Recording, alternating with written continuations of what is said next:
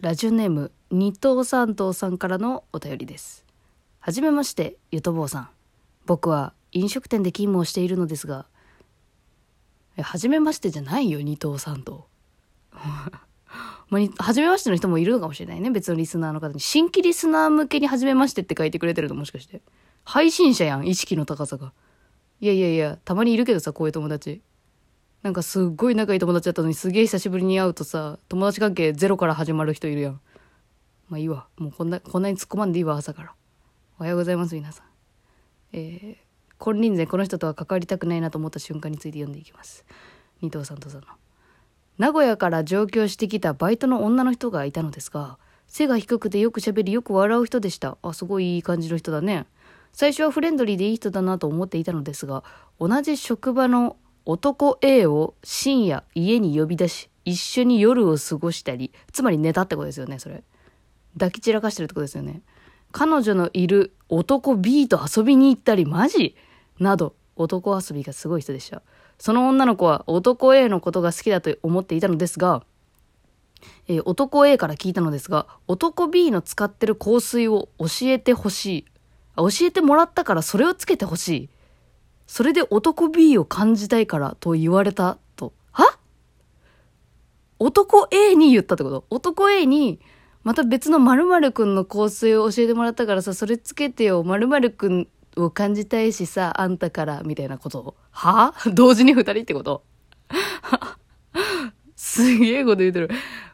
僕は男 B の彼女と仲が良かったので、その子に、その女の子に直接、お、いいね、二藤さんとしゃしゃり出るね。みんなにも男 B と遊んでるのバレてるし、彼女がかわいそうだからやめといた方がいいよ、と伝えました。おー、いいね。直接言うのはいいね。それは。そしたら、後日女の子が僕を含め職場の人から嫌がらせをされていると上司に伝え、他の店舗へ移動していきました。移動した店舗でもあることないことをいろんな人に言いふらしてるらしく、それ以降、もう人の恋愛に口出しするのをやめました。もうあの女とは関わりたくねえと思い他の店舗にも遊びに行っていません。女って怖いですね。いやいやいや、もうこれ女、おまあまあ、女って怖いですねってまあ、いや、こいつがやばいだけだよ、マジで。女全体というか、あ、すいません、ちょっとなんか、フェミニ、フェミニズムがちょっと出ちゃいましたけどね。いや、でもいるよね、こういうさ、虚言癖を平気で、いや、虚言癖だよ、これは多分本当に癖だから、正直多分病気の一種なのかなって私の中ではちょっと思ってるくらいのレベルでいるよね。社会出てから気づく。学生の頃もまあいたっちゃいたけど、なんか平気でディズニーランド行ったことないのにディズニーランド行ったことあるって言いふらす女の子とかね、いたけどね、小学生の頃やったら。いや、社会人になるといるわ。えー、でもそのなんか男絡みで狂言はすごいな私のバイト先で言うとさ、あれよ、あの、家の冷蔵庫に離婚届がずっと貼ってあるんですっていう女子高生とかいたからな。でもその、その女の子の兄弟もさ、うちのバイト先で働いてさ、いや、そんなことないですよっていうことを言ってたとかね。兄弟で言ってることが違うみたいなこととかあるからね、普通にね。いやそれは関わりたくない。まあまあ、関わ、関わらないように、他の店舗にも行ってないってことやもんな。いや、そりゃすげえ、いるわ。いや今回の朝の会のテーマ、金輪際この人とは関わりたくないなと思った瞬間なんですがちょっとね先にちょっとあもういつ紹介しようか。私の話もあるんですよ。ちょっと聞いてもらいたくてもう愚痴を。もうほんと愚痴をただの、えー、ラジオネーム太郎丸な。太郎ガンかもしれん。太郎丸な。あ太郎丸さんでなんですね。ラジオネーム太郎丸なの、えー、テーマお便りです。僕の住んでいた町の商店街の片隅にいつも立っている箱ヘルの呼び込みのおばちゃんがいました。何度か挨拶をするうちに顔見知りになり世間話をするようになりました。半年ほど経ったある日、お兄さん、可愛い子が入ってから遊んでいきなよ。と初めて店に誘われました。僕はおばちゃんと半年間築いた信頼関係を信じることにして店に行くことにしました。60分1万5千円。力士みたいな女でした。もう二度とおばちゃんと会うまいと心に決めました。お疲れ様でした。いや、私ね、一番最初に思ったのはね、箱減るって何？と思った。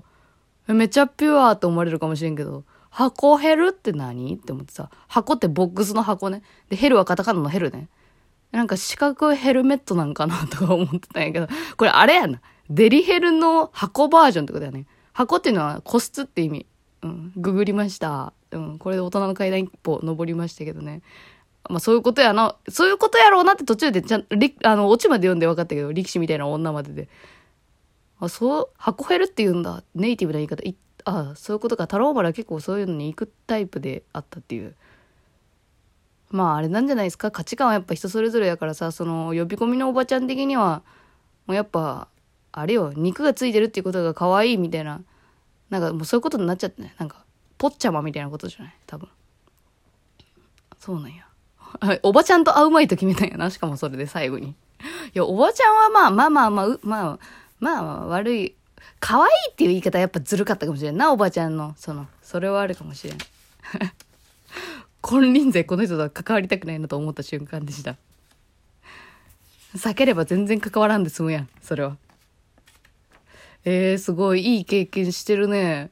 なんかもっと詳しく聞きたいわ。箱減るってどういう流れでさ、あの物事が行われているのか。知らん世界やからね。えー、すげえすげえ。まさかのなんか褒めたたえる角度に来ちゃった。え続いて、ラジオネームキクボーの金輪際この人とは関わり合いたくないなと思った瞬間。彼氏に6万のプタンプレをあげたから、ちょっともうここ私さ、日本語のどう、どう読解していいかわかんないけど、6万円現生であげたってこと？これ。6万円現金であげたってこと？彼氏に6万のタンプレをあげたから、それとも6万相当の何かものかな ?6 万のタンプレをあげたから、沖縄旅行に全財産5000円で来たことを旅行当日空港で笑顔で知らされた時。最悪やな。紐やな。ちなみにホテル代も現地払いだったし、私がお金を下ろして貸しました。後日談、返済は1万ずつするねと言ったのに、1回目の返済が5000円しか入ってなくて、あれ5000円しか入ってないよって言ったら、真顔半切れで、え、5000円ずつって言ったよと言われました。なんで切ららんでいかんねん、こいつに。結果、1年弱の長期分割返済となりました。今は全然関わってないのです。別れたってこと？それは、つまり。そういうこと。あ、でもよかったね。一、この返済するまでは付き合ってよかったね。むしろあれやな。返済するまで付き合ってやるみたいなさ。謎の気持ち働くよな。え、これどういうこと ?6 万円相当のタンプレをあげたってことでいいんかな？ちょっとそこら辺がちょっとあれやけどさ。いや、しんどいないや、私も一回経験あるわ。あの、まあ、今の旦那の話なんやけど。なんか、多分2回目くらいのデートで焼き鳥屋さん行ったのよ。で、私がここでバイトするかもっていう、なんか下調べも込みで、あの、言ってくれて、優しいなと思ってさ。で、焼き鳥も美味しくなってどんどん食べていくのよ。で、あの、なんだろう、お会計とかそういう話は、ちょっとセンシティブやから触れずにさ、普通に食べてんやけど、え、そんな食べて大丈夫？みたいな。不安になるくらいまですげえバカすかバカすか食ってたのね。本当にお酒もたくさん飲んで大丈夫？っつって。で、あ、大丈夫大丈夫って言うから、あ、じゃあ大丈夫なんやと思って普通に過ごしたんやけど、お会計8000円くらいで、で、まあ、まあなんだろうな、多分社会人だったら全然ある金額なんだろうなって思ったのよ。まあ私にしては高いけど、8000円ですってなって。で、おお、すげえ高い値段するなと思って。で、チラって見たら、あ、お金の持ち合わせがないみたいな。言い出して、はと思ってさ。いや、だから言ったよみたいな、そんな食べて大丈夫って。って心の中で思って、もうなんかもう付き合って2回目くらいだからその場で注意することもなく、え、いいよ、私お金下ろしてくるよ、みたいな感じで言って、ちょっと待ってて、みたいな。言って、すごいしょぼん顔されたけど、その間にお金下ろしてさ、ななんで私がお金下ろしてんのみたいな感じで思いながら。払うみたいなことはあった。で、その帰り道めっちゃ、あれやな、喧嘩し、喧嘩、険悪なムードになったな。うん。まあ、まあまあまあまあ。でもあれですよ。あの、その時は結構絶望的に、あの、見損なったぐらいの気持ちになったけど、まあまあまあ、お金の管理ができる人とできない人、お金の管理をしながら食べることができない人も、あ、食べることができない人もいるんだなっていう勉強にもなったなとは思いましたい。や、ほんとね、違うよね、価値観全然。財布の、さ、財布財布の紐 緩いかきついかみたいな。私むちゃくちゃケチやからさ、真逆のタイプやな、みたいな。あ、のろけ話になっちゃいました？これもしかして。あら。あらあらあらあらあら。ミスりましたね。はい。ということで、今回は金輪際この人とは関わりたくないなと思った瞬間なんですが、ちょっと私の本題言う、言う、言うわ。本題というか、私がこのテーマでちょっと話したいこと一個あって、私が関わりたくないなって思う瞬間って、なんていうのかな。その、それおめえの価値観だろっていう、おめえの価値観のまんまでこっちに話しかけてくんなよっていう気持ちになるのが一番関わりたくないんですよ。そう。で、まあ本当に私関わりたくないなと思ったら、もうもう反応しない、ほぼほぼ。まあ無視はしないけど、ああ、ああ、お疲れ様、みたいな。もう、すぐ会話終わらすみたいな手法に出るけど、まあそういう対応になってしまった人がこの人生で一人だけいまして、まあそれが今のバイト先のだいぶ初期の頃、初期メンバーにいた、あのー、サイババちゃんっていうまあ女の子なんですけどね、私の4歳くらい下の女の子で、で、まあ、サイババっていうあだ名の通り、ちょっとまあ髪型ちょっと広がりのウェウェーブがかかってるみたいな感じの。で、こう、赤リップがきつめ。どっちかって言ったら青みのかかったピンクのするリップをする女なんですよね。青みのかかったピンクのリップをする女っていうのはね、相当肌が白くないと似合わないんですよ。ああ、そんなもんつけよって、みたいなさ。めちゃくちゃ派手なのよ。